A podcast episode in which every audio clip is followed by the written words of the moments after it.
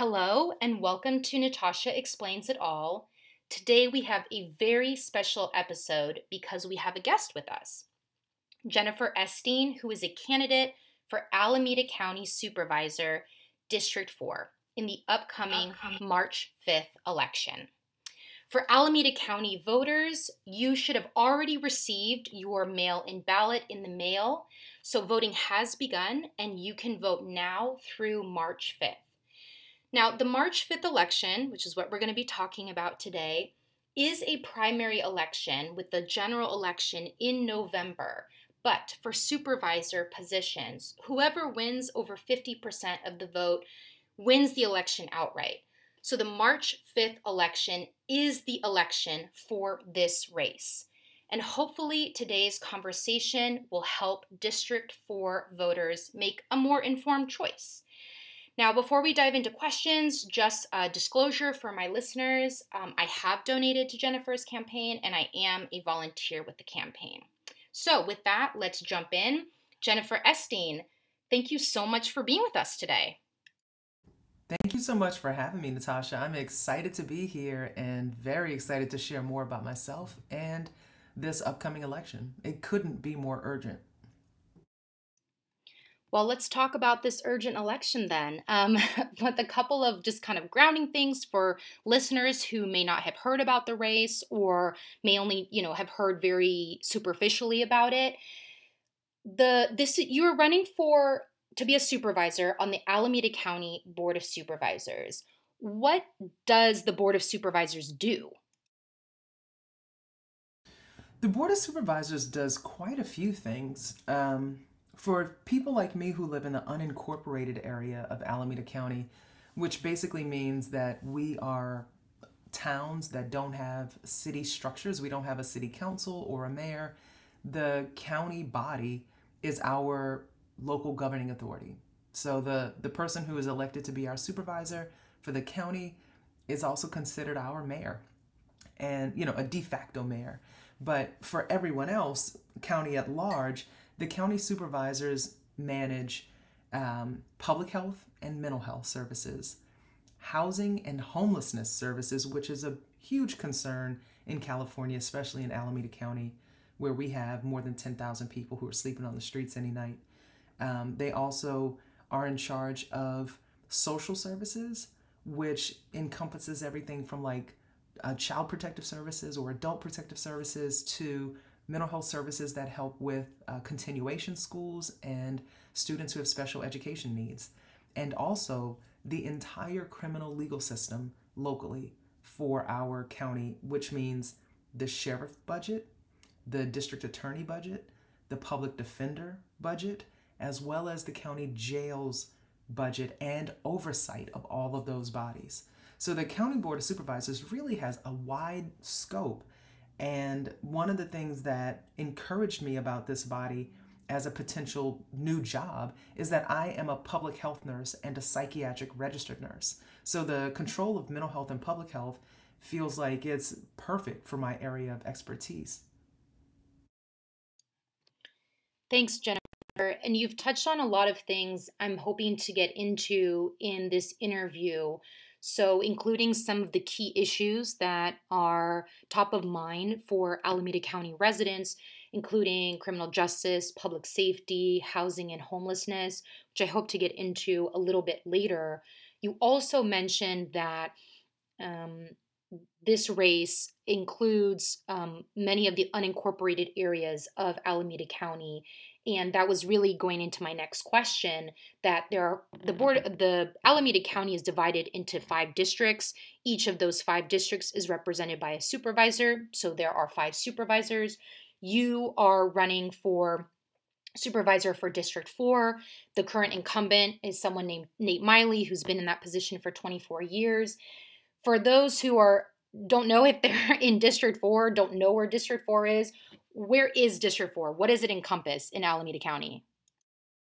Well, that's a really great question. So the county is rather large. In the county overall, we have 1.6 million residents. And the county body, this Board of Supervisors, only has five representatives. So the district that I'm in encompasses 400,000 people. And uh, the way that that's split up geographically is that it covers the city of Oakland in lots of areas. It's about a third of Oakland, but for the district, it's about half of the residents. So the areas of Oakland include Montclair in the hills, also the area around the Oakland Zoo, and everything uh, that is west. I want to say north all the time, but everything above Highway 13 and 580 going to the San Leandro border. And then when you get below Highway 13 and 580, it's the Laurel District, it's uh, the area on both sides of Mills College, it's Maxwell Park and the Havens Court area, and then deep East Oakland, all the way again to the San Leandro border. Then you skip over San Leandro and go, the district continues in the unincorporated community. So where I live, Ashland, the neighboring town, Cherryland, Fairview, uh, Hillcrest Knolls, Castro Valley, and then also the city of Pleasanton. And we have, out of those 400,000 residents, 175,000 registered voters.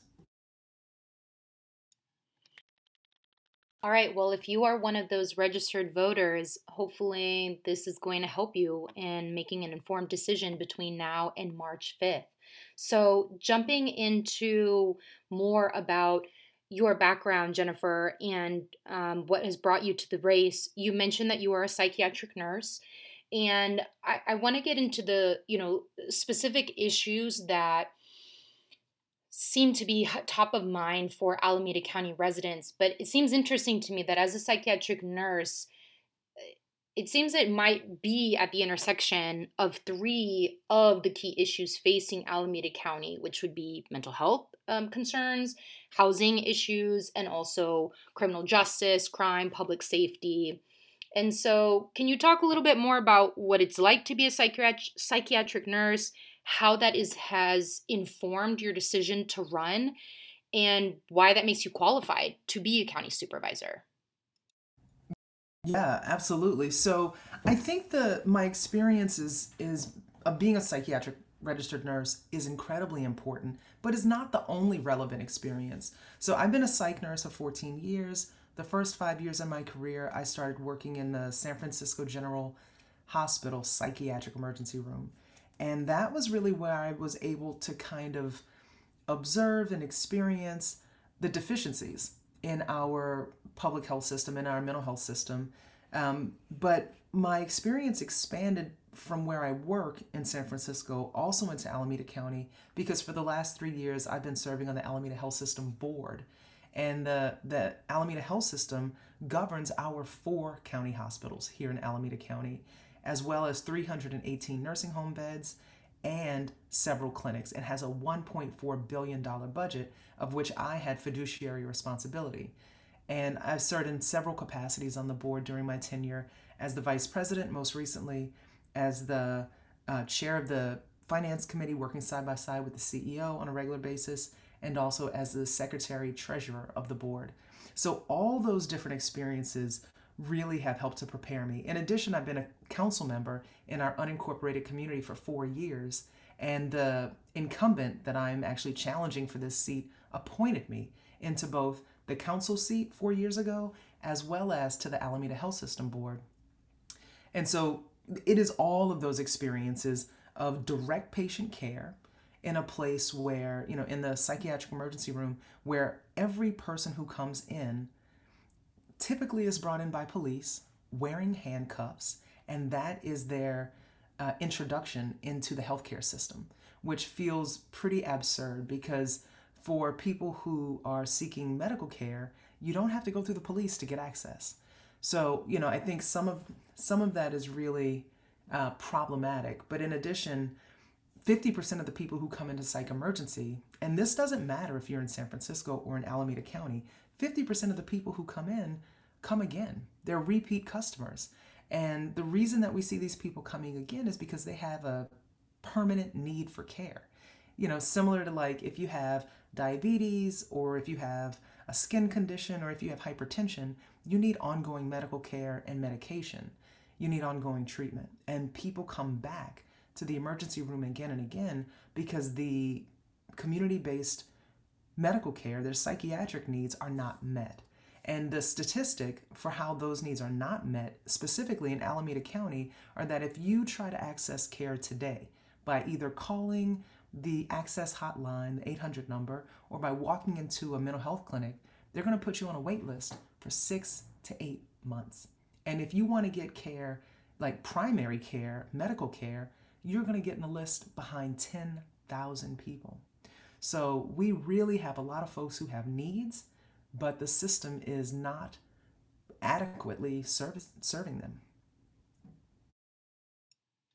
There is a lot of outstanding public health need that is not being addressed by current systems in Alameda County. And one of the other points as to why we know that's the case is Alameda County currently um, is dealing with a lawsuit and potential settlement with Disability Rights California and other organizations regarding the lack of mental health services in the county. So, could you speak to what solutions you would propose to, you know, eliminating this wait list to ensuring that people are receiving care in the community and so they're not ending up, um, you know, cycling in and out of the county jail, for example? Yeah, I think the first thing that we need to do is shift our priorities. Right now, with the current leadership, there is a strong, um, years long, many, many years long dedication to providing mental health services in the jail and not in the community. So we've seen an increase in funding year over year into jail based services. And it's no surprise that the lawsuit you mentioned was uh, also something that triggered a Department of Justice inquiry and investigation. And a couple years ago, the Department of Justice cited our jail for not providing people's uh, constitutionally protected care that they're supposed to receive. The Department of Justice also said that our jail was functioning so poorly when it came to providing care that they are now under a consent decree, a federal consent decree. And there was a huge settlement that the county negotiated with the family of a person who did not receive adequate care.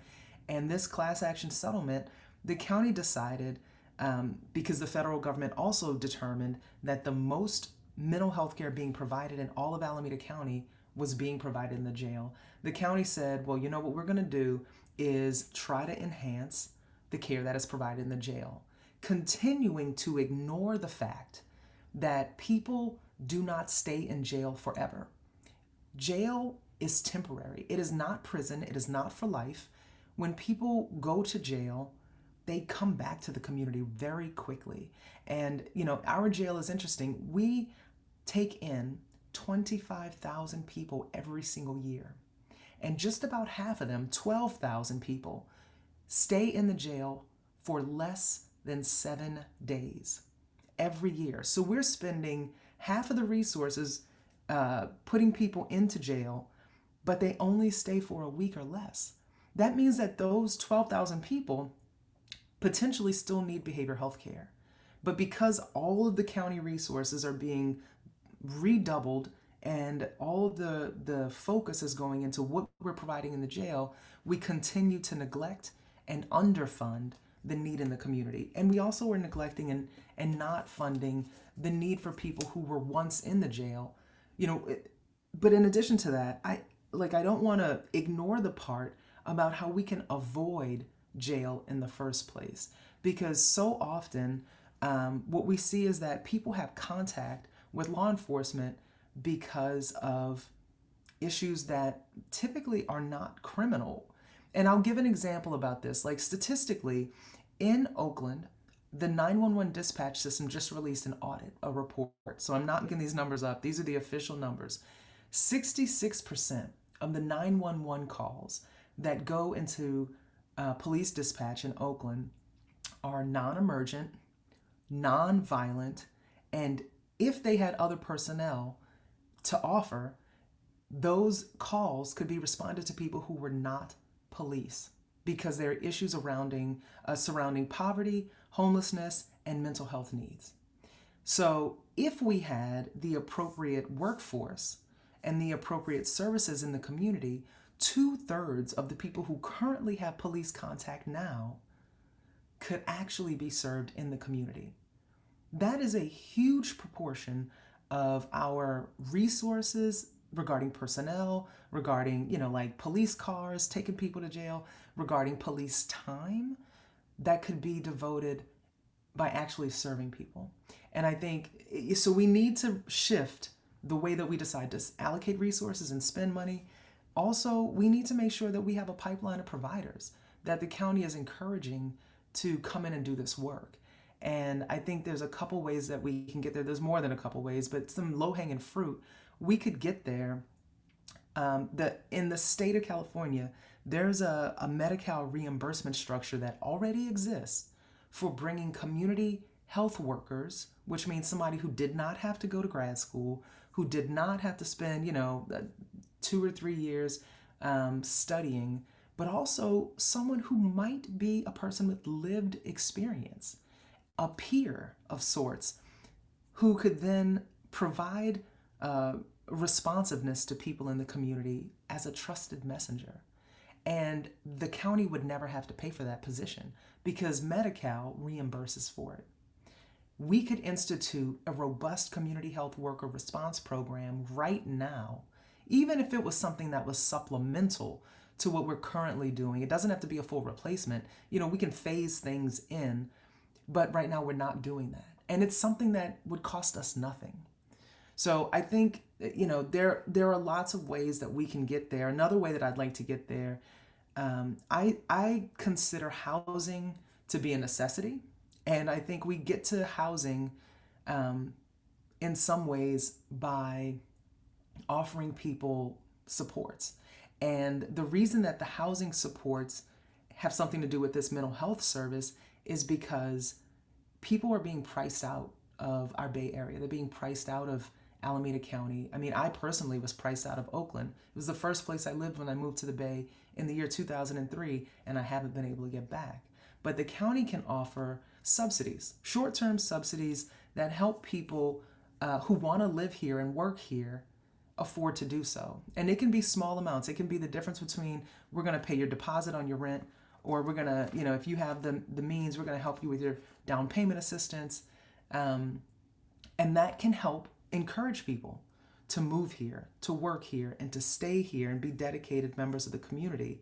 And when you have that kind of support and supplement for people's employment, it can become a recruitment and retention bonus that actually helps to encourage a skilled workforce to be here. But what we're seeing instead is a lot of out migration. You know, last year was the first year that California had more people leave the state than moved into the state. And in Alameda County, we had a great number of people who were college graduates, who were educated folks, leave and go elsewhere. And I think we have to work really hard to reverse that trend. All right, so much in that answer. So I want to uh, pick up some of the threads that you mentioned and dive deeper into the potential solutions and your vision for Alameda County. I want to start at the very end and then go back to things that you mentioned earlier. You mentioned the concept of providing housing subsidies as a way of improving affordability in Alameda County. Um, I want to mention something and then ask a question. For listeners who may be unfamiliar with the idea of housing subsidies, or it may seem, you know, outlandish or something like that, you know, Oakland um, has been experimenting with a UBI pilot program, UBI standing for Universal Basic Income, of very small amounts, like $500 a month, and it's worked very well. And a lot of the money people have been spending on housing to stay housing stable. I know also in San Francisco, there's a couple of programs, both private as well as public, to help um, with um, uh, down payments for homes for public school employees and other types of professionals. And so just just throwing it out there, there are models for some type of housing subsidy to help support the cost of living in expensive areas.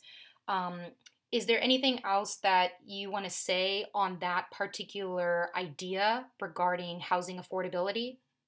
I think I love that you pointed out the universal basic income pilots that are currently underway.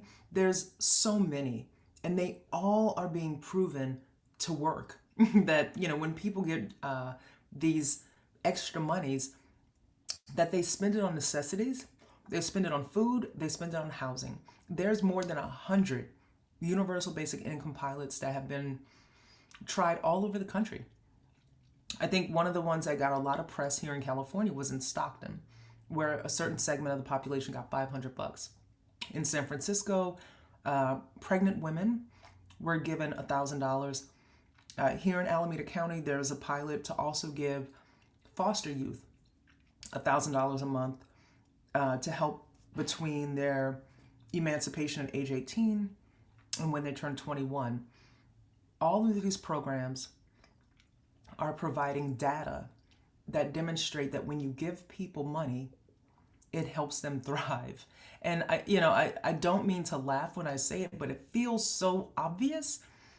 One of the things that we're experiencing as a whole in our society is a huge wealth gap.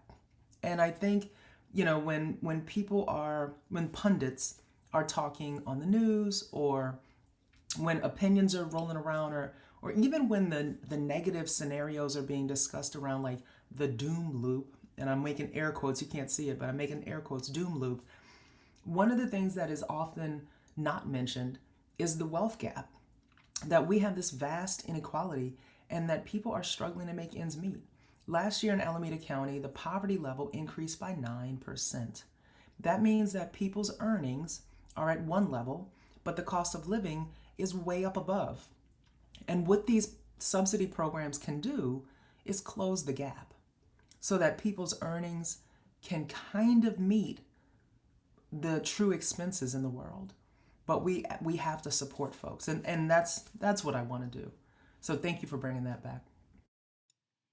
Absolutely.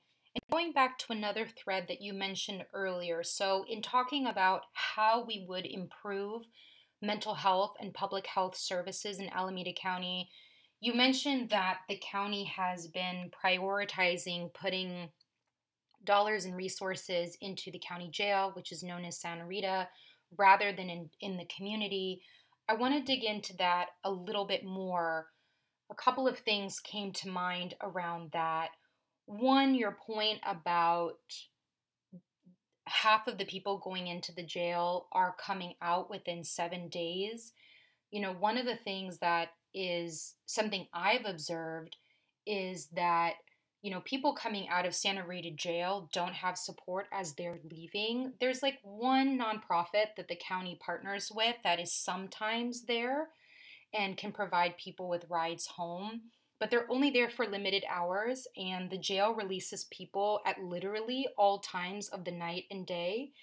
And it's resulted in some people dying within hours of being released from the jail because they're they don't have support, um, which is not good for public safety to be releasing people at all hours without without support. And also, you know, you mentioned um, the county is is been facing multiple lawsuits regarding how poorly the jail is run, and you were making reference to the Babu litigation, which is regarding mental health services in the jail.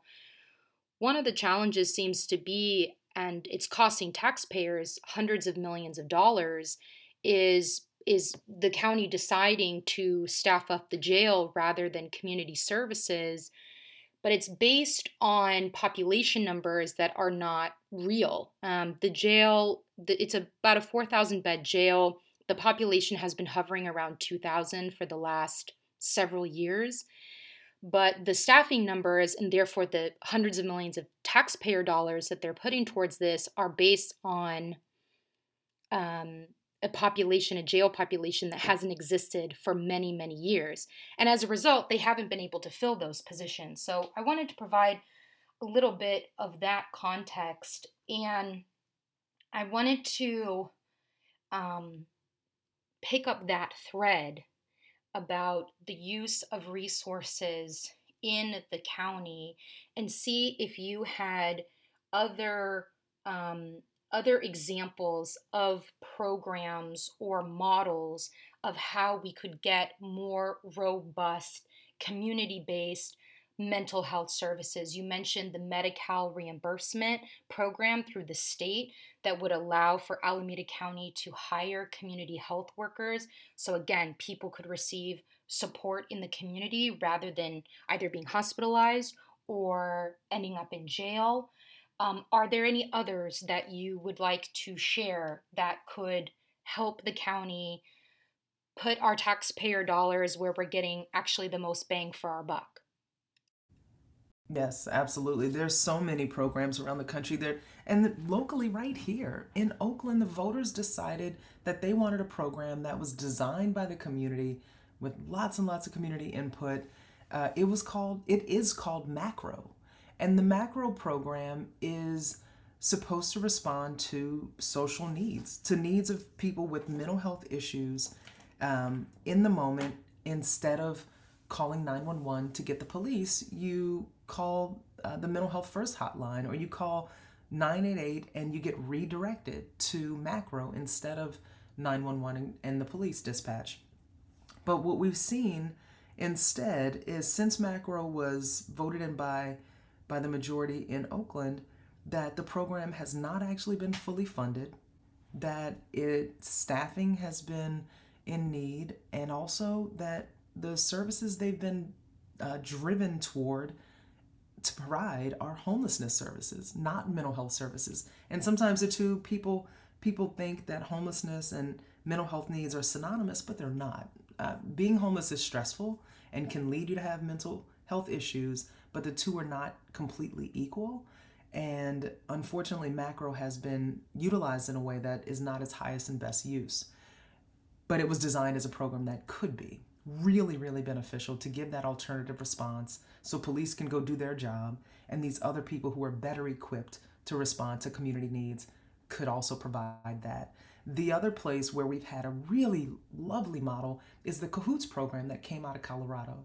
And the Cahoots program had really strong numbers showing that they had like zero negative outcomes. Not one person was shot, beaten, or killed when they had these alternative responses. Whereas we know that sometimes when police or other uniformed officers show up, armed people use the equipment that they've been given. And if they've been given guns, people get shot and die. So the Cahoots program is a great model. I think Macro was designed with some Cahoots modeling and you know those are two examples of what we could do. And in this county, what we've seen is that other cities similarly to Oakland, have tried to create their own programs, but they are, you know, like a drop in the bucket toward the need.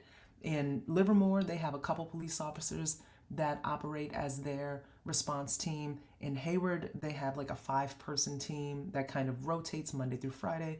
In Fremont, they have a different response. In uh, Pleasanton, they have a different response. In Berkeley, they have a different response. All these responses, the cities are trying to navigate on their own. They're disjointed, they're disconnected. Nobody knows if they're seeing the same person on Tuesday that someone in another city saw on uh, the Sunday before. So, what the county can do, because the county is the overarching body for our 14 cities and the unincorporated communities, the county can bring people together. The county can bring these agencies into a unified operating system. The county can help to sponsor an electronic health record that we all share for example, the county could also make sure that we have one unified personnel structure, or if it's a certain dispatch, that all are operating with the same kind of standards. The county could create so much cohesion if it decided to be a leader in this. But we don't see that. And I think that that is a part of the vision that is missing. That is a part of the willingness to lead that is missing. And that is a part of what leaves us with cities that are replicating and reinventing the wheel over and over and over again and operating in silos where one group isn't utilizing the the best practices and the resources of another group. So what ends up happening is things go slower, responses are not aligned, and nobody knows if they're giving one person multiple service point of touches um, so then we don't really identify who's got the greatest need there's so many issues that we could uh, kind of eliminate if the county did its job of being the adult in the room. So, on this point about the role of the Board of Supervisors providing coordination between the various cities that make up the county, I want to talk about one example of that um, and where, frankly, there has been inaction up till now, and get your thoughts on it. So, back in 2021, the Board of Supervisors passed a resolution known as the Care First, Jails Last resolution. For full disclosure, I was someone who uh, promoted that resolution. And the main goal of this resolution is similar to what we've been talking about to get the county to invest in community based mental health services so that people are not ending up in jail who have severe mental health needs, so that they're getting the better services in the community and it's much cheaper for taxpayers as a result. And not that much has happened since it was passed in 2021. There has been a task force that's been created. There has been some money set aside, but really, in terms of implementation, not much has happened um, is that um, is that resolution something that you support, and how would you see for it to be implemented? Yeah, well, this has come up many times on the campaign trail where the incumbent talks about how much he supported Care First, Jail Last. And I think that what we've actually seen throughout the 24 years of his tenure are beautiful plans that never get implemented there has been a violence prevention plan that was actually created in 2005 that was never fully funded, never fully invested in, and basically is a plan that's languishing on a shelf. And I think the Care First Jail Last, unfortunately, is another plan and resolution that garnered so much input from the community, so many good ideas that, if implemented, if funded, would work wonders for our community. But there is no true dedication to the Care First Jail Last approach because right after that, we saw another decision to put millions of dollars, tens of millions of dollars into the jail and not into the community.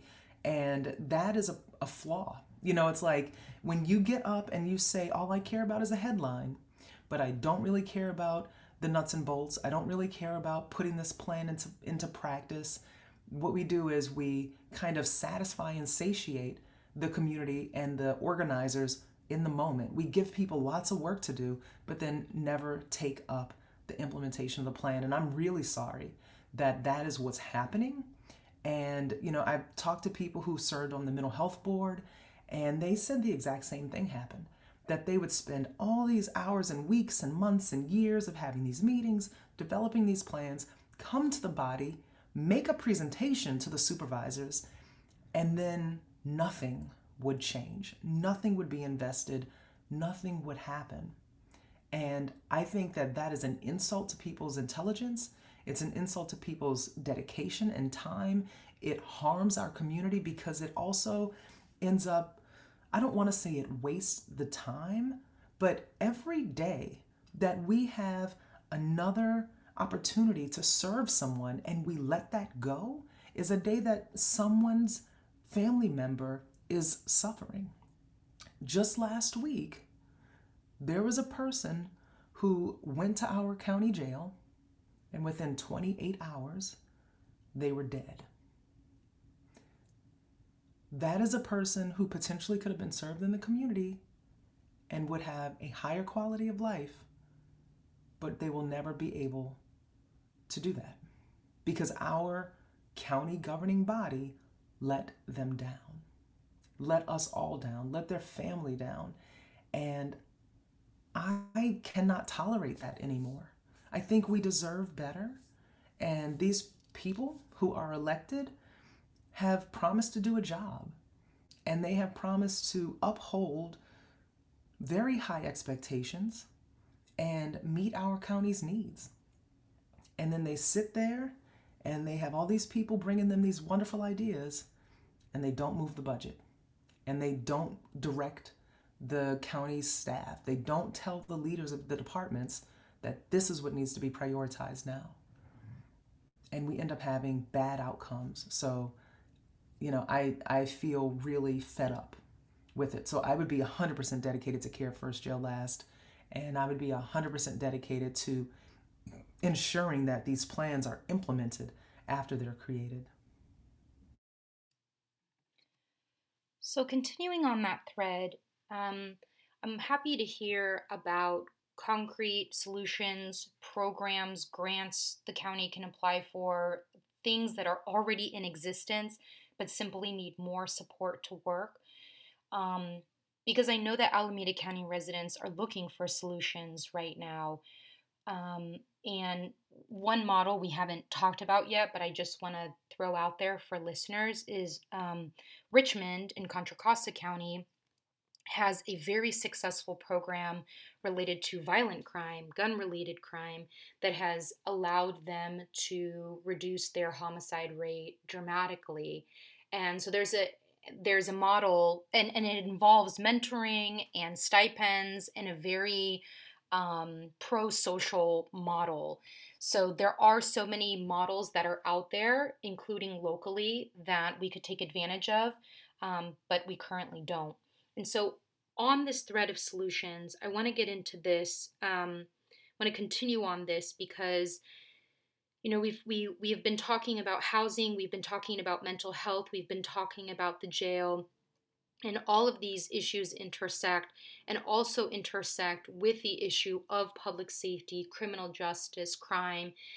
And we know that Alameda County residents are looking for solutions right now. You know, the reality is is that crime has increased for certain types of crimes in the last few years, particularly around property crimes. Um, I know this from personal experience myself. I'm an Oakland resident. I was the victim of a violent crime in Oakland in 2022. So I know that residents are looking for solutions and there's a lot of chatter about it, but we need real action. And the supervisors play a major role in this because, as you mentioned at the very beginning, the Board of Supervisors are responsible for basically the, enti- the county's entire criminal justice system. Excuse me, criminal justice system. Um, and one of those aspects is the sheriff. So I'd like to get into a question related to um, related to the sheriff. So a little bit of context about that first. So the Board of Supervisors is supposed to provide oversight of the sheriff, basically has failed to do so. Voters have demanded change. In 2022, the public voted to oust then gov- then sheriff, excuse me, Greg Ahern, and voted in a new sheriff, Yesenia Sanchez, who ran on a campaign to do things differently. Um, so far, it seems like she's doing a lot of the same, but voters want change. And so they voted in a new sheriff in 2022. Relatedly, the county was prepared to spend about $85 million this year to expand Santa Rita Jail. And because of public opposition, they have scrapped that plan because the public wants them to use that money in a more efficient manner. And yet, despite all of this public opposition, the Board of Supervisors has basically taken a hands off approach to the sheriff. Um, even though the Board of Supervisors is responsible for setting and overseeing the sheriff's budget which at this point is about half a billion dollars. And I said billion with a B. The Alameda County Sheriff's budget is around $500 million. So I want to get into a question regarding oversight of the sheriff, but I want to pause there for just a second if you have any reactions or anything you want to share so far to what I have shared. Yeah, I think what you're sharing is incredibly accurate. And sometimes I like to say that the criminal legal system budget in this county, the whole thing, is typically allocated at $1 billion, which is 25% of our total budget. And when we get to the what's actually spent each year, it always exceeds a billion dollars. So we spend a billion dollars jailing people and arresting people because that's the public defender, the DA, the juvenile probation, and probation for adults as well, in addition to jail and the sheriff. It's a lot of money. Around a billion dollars of the county's budget, about a quarter of the county's budget, is on these issues, and about half of that going to the sheriff alone. It seems like there would be need for oversight of our tax dollars, and I want to get into that because unfortunately it's something that Alameda County hasn't done yet. So, a little bit of context. Back in 2021, the state of California passed a law called AB 1185 which allows counties to implement civilian oversight boards of county sheriffs. Um, it can look many different ways, but the idea being that you would have a civilian oversight body of your county sheriff and they would have subpoena power, which is essential to allowing the body to have any teeth and being able to investigate and expose any misconduct by the local sheriff's department. Now, even though this law passed in 2021, Alameda County has not implemented a civilian oversight body. Um, it's actually on the agenda for a board meeting this week. And one of the issues, or one of the points of tension that I'd like your view on, Jennifer, is that if if the county implements a civilian oversight body over the sheriff, uh, members of the public are certainly in support of having independent counsel to actually implement this oversight body. The incumbent for District 4, Supervisor Miley, does not support independent oversight of the sheriff oversight body. He supports the county counsel having that role. County counsel is basically the county's the county's lawyers. So when the county gets sued, including when the sheriff gets sued, county counsel is the one defending the county. And so it seems strange to me that the entity that is defending the sheriff when the sheriff gets sued could also properly uh, hold the sheriff accountable as counsel of the oversight board. So I'd like your thoughts on whether we should have a civilian oversight board of the county sheriff, what that would look like, and whether you support independent oversight counsel. Yes, absolutely. And I think that with the enabling legislation having passed three years ago at this point, it's been plenty enough time for us to have independent oversight. Yeah, it's a it's a half a billion dollar agency, but I think aside from the financials, our jail is one of the deadliest in the country. At least 70 people have died in our jail in the last 10 years. And one of the things I intend to do as soon as I'm elected and sworn in is a series of audits because based on my ex- expertise as a nurse, if you are discharged from the emergency room of the hospital and you have a negative outcome, which could be anything, you could have uh, a new infection and have to come back to the emergency room. Worst case scenario, you die that becomes a bad outcome that medical personnel or and the hospital are held responsible for. That same standard is not basic within our county at the jail. And I want to change that. I want to know who has died after leaving our jail. And the reason this is important, and I think for the oversight body as well to take on, is because the information we've been getting is often incomplete, none at all, or you have to fight for it. And the, the, the jail will sometimes release someone while they're in the middle of being driven to the hospital in an ambulance. And then when they get to the hospital and are pronounced dead there, they are not considered someone who died in custody. So we really don't even know the true count. 70 is a low number compared to the number of people that have actually died in our jail. So, yes, I support oversight. I support it being independent. I support having completely independent legal counsel separate from the county counsel.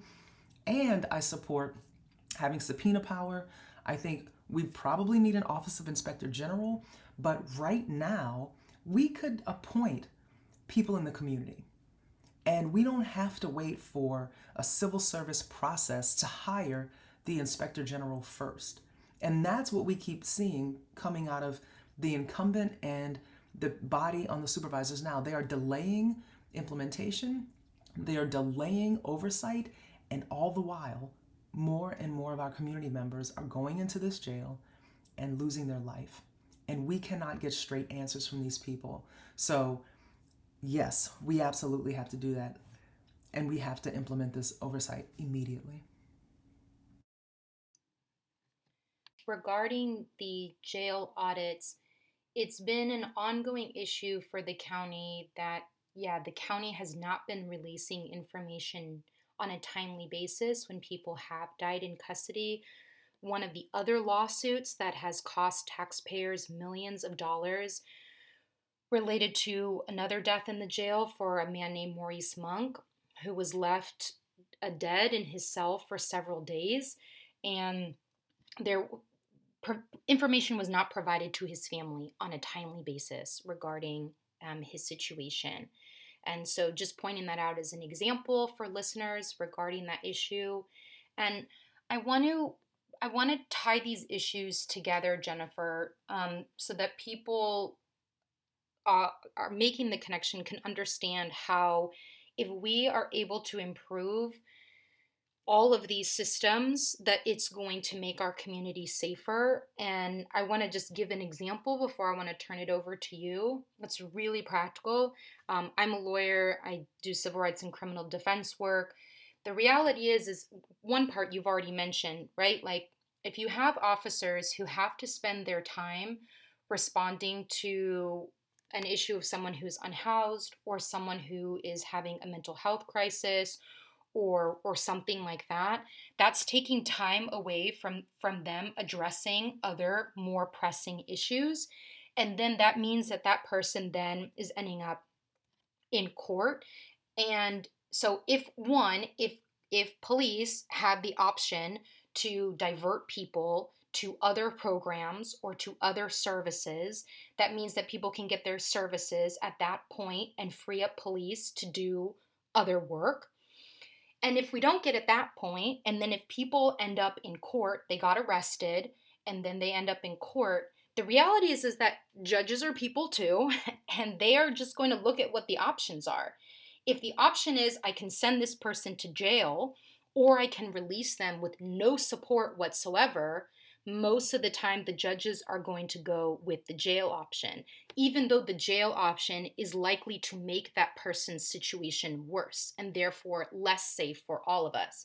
So if a judge was able to say, okay, instead, I'm going to refer you to this program, or I can divert you to this, or the district attorney, the prosecutor could say the same thing, then we can get people to services and support that is more effective and more timely, and then saving the deeper end stuff, police contact, arrest, jail, for more serious matters. Do you have any thoughts on that?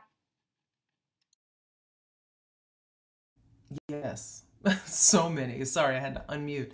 Yes, I think that one of the issues we're seeing right now, even with this billion dollar budget for our criminal legal system, our collaborative courts are underfunded and understaffed, which means that if the judge wanted to offer that option to people, the public defenders are not able to even staff the courts. And that's problematic. Another thing that's also problematic is that the the diversion, excuse me, the diversion programs do not exist or they aren't robust enough to receive people. We've got 25,000 people going into the jail every year. We have right now in custody you talked about the the false notion of how many people are in the jails in custody between 1700 and 2000 people at any given moment half of those people have a mental health diagnosis so how many of those people at any given moment qualify to be diverted away for treatment probably about half of them and i think we need to staff the diversion program we need to make sure the diversion programs exist, are funded, are robust, you know, are coordinated well, but that has not been the priority. So, yeah, I think that you're right. The judge is going to do the thing that they think is going to be helpful. The judge is not a mental health professional. The judge can only work with the resources at hand, and our community has to provide. Our county has to design these systems and fund them and make them operational. the the reason you asked earlier about my expertise as a psych nurse. This is one of the places that my expertise is immense. Um, in addition to working in the psychiatric emergency room, where I was always discharging people with resources or discharging them directly to a program, after leaving psych emergency, I started working in the transitions division, the, on the placement team in the public health department in San Francisco, and all of my work has been moving people through levels of care into different treatment programs and different placements.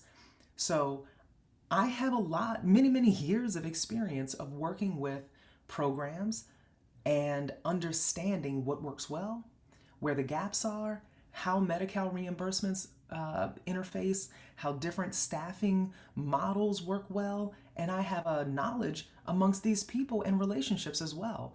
You know, uh, just because I'm not a political person doesn't mean that I don't have experience and relationships navigating in these systems. And I think that there has been this unfortunate portrayal uh, that the incumbent has tried to create that says Jennifer doesn't know things because she's not political. And thank God I'm not political, but that does not mean I'm a novice. There is plenty of experience that is relevant to this work, and I actually believe that the political is problematic because everybody is trying really hard to make deals instead of making good outcomes. And as you mentioned, Maurice Monk, when his family went to get answers, all they wanted was answers. They were told, according to the coroner's report, that Maurice Monk died of natural causes. But when we see the body cam video, that he was he died because of neglect. He died because no one checked on him. He died because instead of being given his medication, his medication was thrown on the floor. That is very different from the information that was given. So we absolutely need oversight. We absolutely need options, and we cannot continue to allow business as usual to be uh, what happens in this county. We need change. We need it imminently. It is urgent. I'm going to circle back to urgent. It's urgent.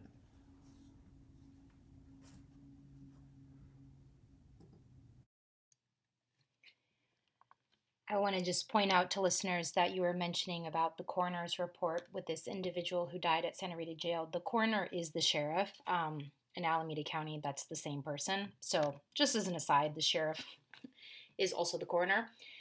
Anyway, um, I want to ask one more question before turning to a couple of other topics before we wrap up. But last question on this same topic. And this is really a big picture question um, because it seems like there there's a lot at stake in this race beyond just the seat, beyond District 4 for the Alameda County Board of Supervisors. Um, with the uptick in crime that we have seen, there are a lot of forces that are pushing against the type of solutions that you are proposing. Um, We've talked about several of them already, but just to mention others, we are in a presidential election year, and one of the candidates is very much on the, you know, lock them up and throw away the key vibe. There is an active uh, effort to recall the district attorney, Pamela Price, even though voters voted for her in 2022 being led by the same people who led the recall effort of Chesa Boudin, the DA, former DA in San Francisco. That's not on the ballot um, yet, but that effort is ongoing. There's a negative mailer circulating referring to you and Pamela Price as quote unquote soft on crime. There are numerous public officials, including Supervisor Miley, that are now on this Reform Proposition 47 train Proposition 47 was a 2014 proposition passed by voters that reclassified um, various um, theft and drug related crimes from felonies to misdemeanors. And Supervisor Miley is one of the people that is pushing back on that now. Governor Newsom has uh, engaged on what he's calling a surge of police and prosecutors to the county, um, but not sending additional resources to the public defender's office or to social services to deal with the with crime. So there's a lot of momentum in this kind of lock 'em up approach. Even though as we've been discussing, it's what we've been doing forever and it doesn't work and it's not addressing the root causes of crime and we're really leaving on the table so many solutions that do work by you know either not engaging at all or by underfunding them so what's your take on all of that? How do you break through the noise um, and um, make the implement the stuff that actually works? Yeah i think the the question is sadly i don't know why it's debatable but the question is what actually works. Um, I think you mentioned Richmond a little while ago. Richmond has reported its lowest murder rate in history, except for one other year. And what they say is beneficial to that is investing in a robust violence prevention program, which included services and resources to community members that were most at risk. That's what works. We also have seen an uptick in crime in Oakland where they removed funding from their violence prevention program. And the Center on Juvenile and Criminal Justice released their study findings just a couple days ago. A 30 year longitudinal study about police clearance rates and arrest and violent property crimes. And what they discovered is that the clearance rate, and I'll explain the clearance rate means when a crime is reported, how many are actually solved. So if 10 crimes are reported and the police solve five, you would have a 50% clearance rate. Well, over the last 30 years, what they have shown is that in Alameda County, clearance rates have dropped and dropped and dropped, which means crimes are being solved less and less and less, to the point of our current clearance rates in Alameda County being 5.8%. In Oakland specifically, Oakland Police Department's clearance rate is 1.5%. So that means we can't even say 10 crimes you get one solved because that would be a 10% clearance rate. They're not getting to 10%. They're getting a 120th, a, 20, a 5% clearance rate in Alameda County. One out of every 20 crimes is solved, and a 1 out of 100 of every crime in Oakland is solved. So the question then is what are the police doing if they're not solving crimes? And I think that unfortunately, those statistics are not the thing that make people feel safe. Those statistics are not the things that make people feel scared. What makes people feel safe and what makes people feel scared depends on if someone's window has been broken, or if their home has been broken into, or if they have experienced violent crime, or if someone in their family or friend circle or neighbor has experienced a burglary.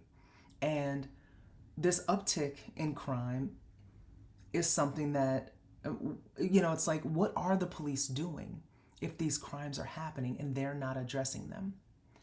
I don't have the answer to that because that's not where I work the work I do is in responding to social needs. And I think the majority of the work that the county does is also in responding to social needs. But let's just say, for instance, if 66% of the 911 calls are for social needs and the police are busy doing that, then we should give them the chance to go out and do their job and respond to violent crime and solve the crimes that have been reported. But that means that other resources have to be available so that the police can go off and do police work. And trained professionals, mental health professionals, social workers can respond to issues around social needs.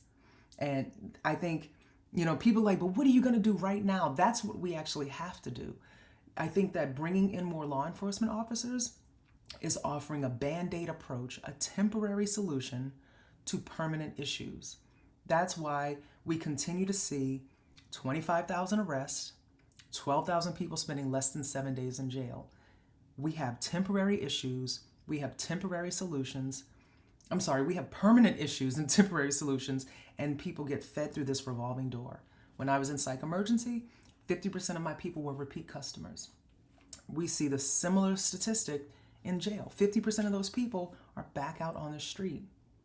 What we're doing is not working. We need to start investing differently. We need to build services differently.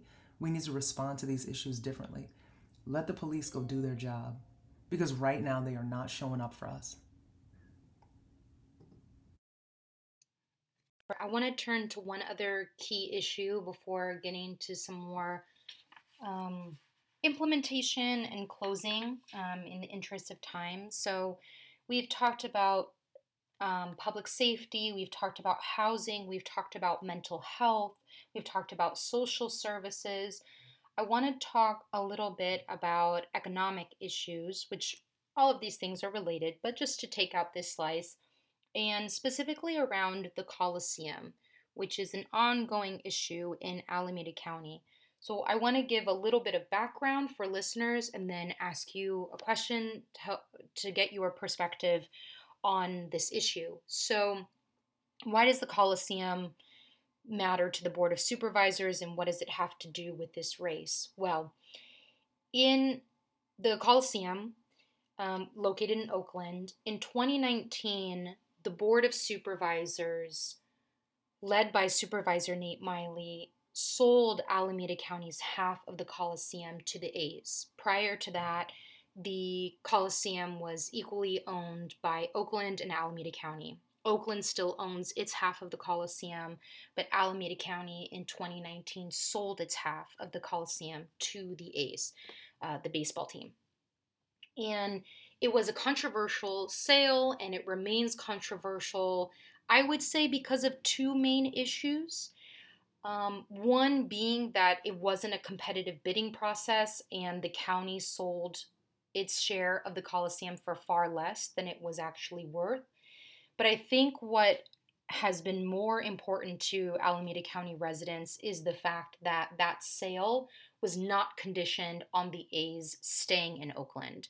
Alameda County residents have felt the effect of our various professional sports teams leaving and the A's, I mean, it's an ongoing thing of whether they're staying and all of this, but that sale of Alameda County's interests, which was done by the Board of Supervisors, did not require the A's to stay in Oakland. And of the supervisors who voted for that sale, there's only two that are still on the Board of Supervisors. There's been a lot of change in the Board of Supervisors the last few years. Unfortunately, a few board, few supervisors have passed away. There's been other changes. And so the two remaining on the Board of Supervisors who voted for this sale are Supervisor Nate Miley, who is the incumbent for District 4, the race we've been discussing, as well as Supervisor Keith Carson, who is the supervisor of District 5. But he is retiring, so he is going to be leaving the Board of Supervisors which just leaves Supervisor Miley, um, who chairs the Oakland Alameda County Coliseum Authority that oversees the Coliseum's operations. So we've got an ongoing issue with the Coliseum and the departure of professional sports teams from the county. Could you speak to what the consequences are of this sale of, you know, a public asset to a private owner and what its impact has been on the county's economy and and on any of the other topics that we've discussed today. Yeah, I am glad that you brought the sale of the Coliseum. I think that you're exactly right. There was no competitive bidding process. We saw the sale without conditions. And in addition to not holding the A's team here with a condition of the sale, we also did not mandate that the billionaire owner of the A's to whom the Coliseum was sold, there was no condition mandating community benefits. So there was nothing that said to this person, yes, we're going to sell you this with no bid, no competitive bidding, and we're going to make sure that should we decide to develop this land, you have to negotiate with us.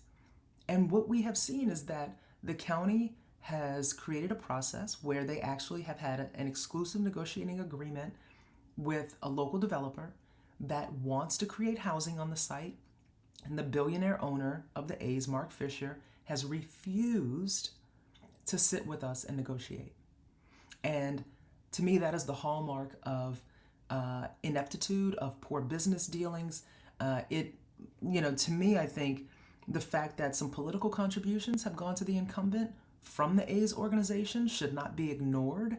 That the county does not have a code of ethics by which you could say you violated the ethical principles, although that's a clear violation of principles, whether you have a written code or not, it's problematic. So, what we have lost is not just the A's, we lost the Raiders and we lost the Warriors. We have those professional sports teams are gone, and we're trying to have a soccer team. We're trying to have a replacement baseball team, but the the A's still hold um, the space. And because the A's owner is the owner of half of the interest in the ballpark, they also hold the power now to negotiate with us. So we lost community benefit, we lost community land that could have been used for some other purpose.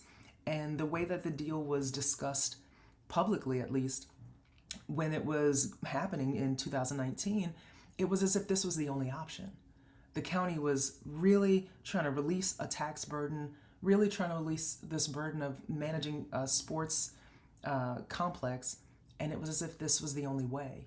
And I think that kind of uh, myopic view, tunnel vision, lack of uh, flexibility is what brought us to this place today. So, in addition to all of that, when the governor announced that he was going to bring the highway patrol to Oakland, 150 highway patrolmen, in his press release, he specified that he was coming to the area where the Coliseum is. And it's because in the news lately, you've heard stories about how we lost an In N Out burger and we lost a Denny's in that area because there's been so many car break ins, and because that area, um, as the incumbent likes to say, has been overrun with lawlessness. And I think that what we've actually experienced is a dropping of traffic because we used to have these teams playing at the Coliseum 30 days out of the month. We had sports, we had concerts, we had lots of different events going on, and that has died away. So we have less people flying into our airport, which is probably good for our environment, but you know, it's not good for the tax base. We have less people using local hotels. We have less people eating in local restaurants. We have less people moving up and down that area physically. So it's like a deserted area now. Whereas once before it was very lively. And I think I really don't know. We haven't seen a study to tell us how much revenue we lost, but I am certain that after losing the revenue from those three sports teams, we've lost many tens of millions of dollars without fail. So we have to have a completely different approach to how we navigate the management of uh, publicly owned land. And I feel like when we have public owned land, we have to use it for public good. It always has to have the public benefit first. And we can't be selling public land for one time money. We can develop it, we can lease it, we can do all kinds of things, but to sell it to a billionaire with no conditions feels like a very bad business move. So, yeah, it sounds like the lack of economic investment has led to crime and other bad outcomes. So, thank you for that perspective on the Coliseum deal. All right, couple of final questions before getting into closing. We've discussed several of the key issues facing Alameda County residents and voters and your perspective on them. Uh, let's say you win, hope you win you will become one of five supervisors, as we discussed at the very beginning. How will you work with the other supervisors to get things done? Yeah, this is a great question because I think this is one that is at the heart of, of everybody's mind. You know, I'll work with them the way I work with everyone with open arms and with relationship building, but I think there's also, you know, clearly each supervisor has their own issues that they hold near and dear. And I will be bringing, uh, you know, as you mentioned, the untimely loss of a couple of our supervisors. Wilma Chan, may she rest in peace, was our progressive champion. She really was a person who tried to serve poor people. and she tried to serve well. And she was focused on healthcare and she was focused on nutrition and so many other things. And I will try to fill that gap.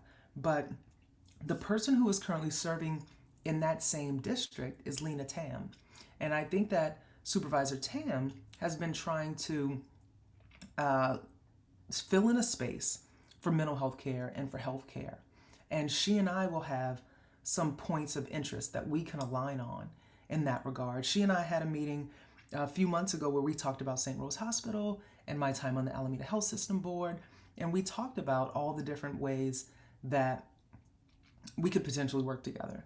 Um, I think similarly, we see Supervisor Haubert in the Tri Valley is a real estate developer.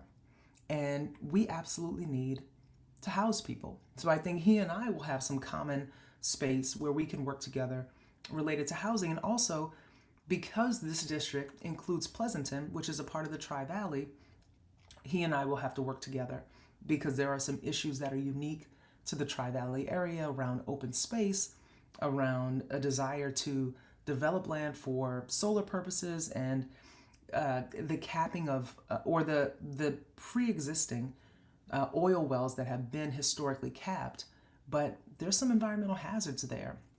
I think that we can partner on some things. I think Elisa Marquez is the newest supervisor, and she's served in Hayward on the city council before. She and I have also had conversations about St. Rose Hospital, and I think she's trying to figure out what her orientation is eventually going to be when it comes to public safety.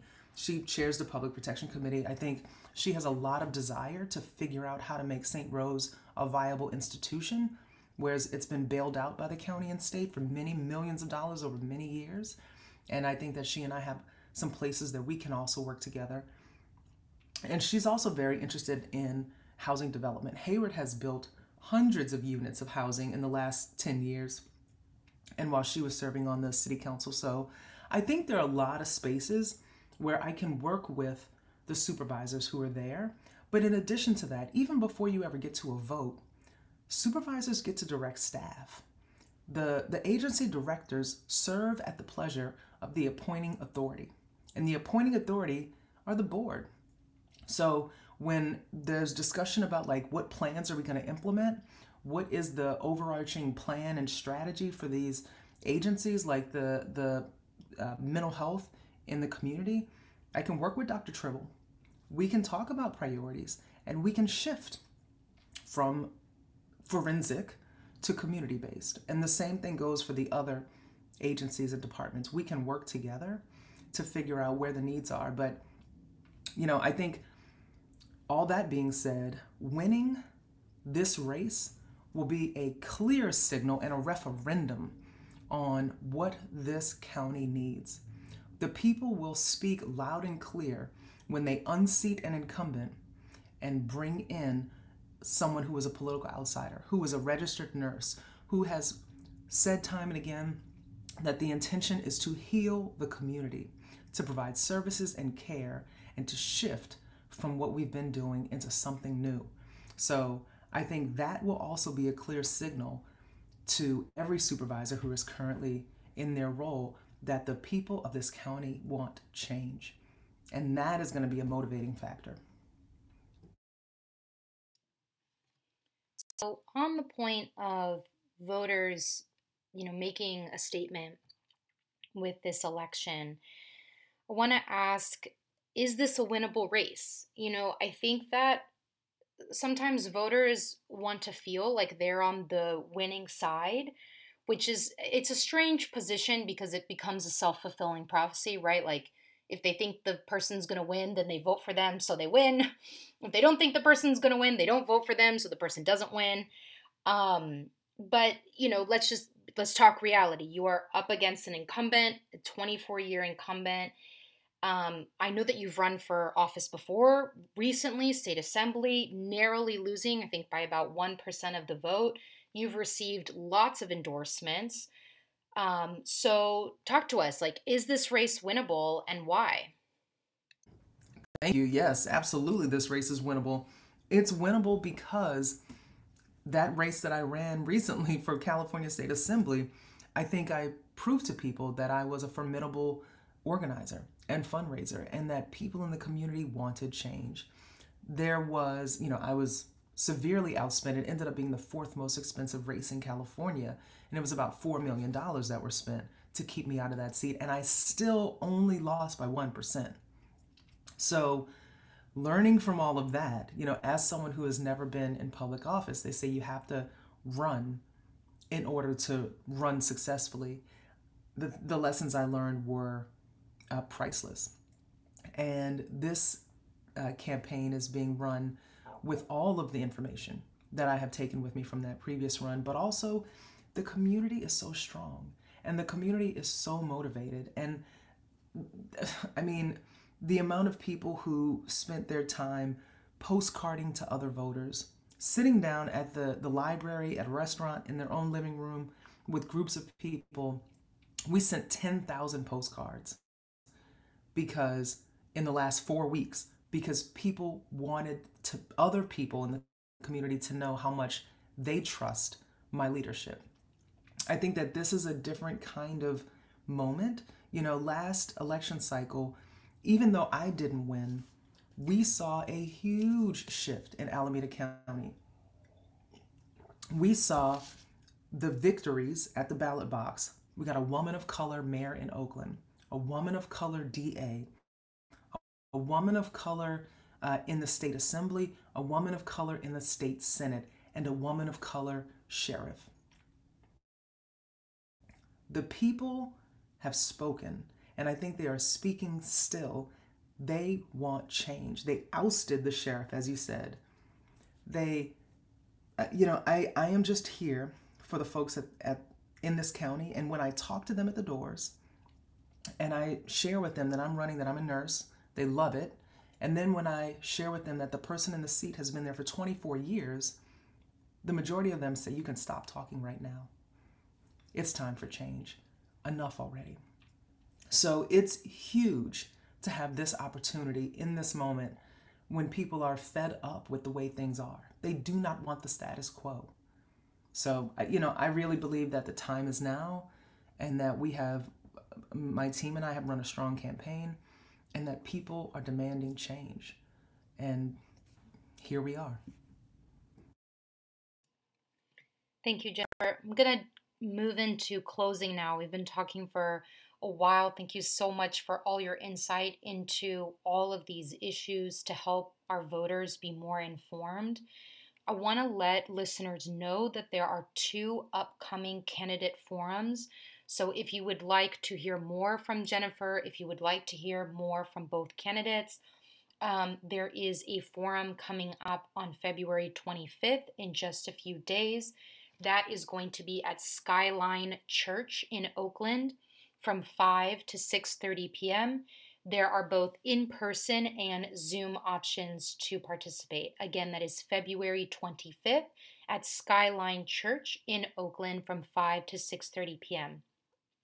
And then on February 29th, there is a virtual forum, so only an online option from 7 to 8:30 p.m. that is being hosted by Oakland Rising and Restore Oakland. Again, that is a virtual forum, candidate forum on February 29th from 7 to 8:30 p.m. hosted by Oakland Rising and Restore Oakland. Now, if folks, in addition to those two forums, if folks want to learn more about you or support your campaign, where should they go? People are absolutely welcome to learn more and to support the campaign. I'm on my website is jenniferesteen.com. Uh, that's Jennifer with two N's, one F, Esteen.com. And my social media handles are all the same. It's Esteen, the number four, CA. I would love to have you join me. Reach out, email me. I'm at jennifer at jenniferesteen.com. Um, hit me with your questions. Volunteer with us. We're phone banking. Election day is March 5th, so we are literally two weeks away. This is the end of Monday. Tuesday is election day in two weeks. So we're two weeks away. We need all the help we can get. If you are someone who enjoys phone banking, join us on Thursday. If you like to canvass and talk to voters, join us on the weekend. Next week, I will be canvassing every single day starting Saturday through the week and into election day. um, I'd love to have you with me. Thank you so much for this, Natasha. Absolutely. Any final words to share with voters? I'm thrilled, and let's go. We can win. Okay, well, on that note, thank you so much, Jennifer Esteen, for being here with us and giving us insight into your candidacy. And with that, to all of the listeners, thanks everybody for listening and see you next time.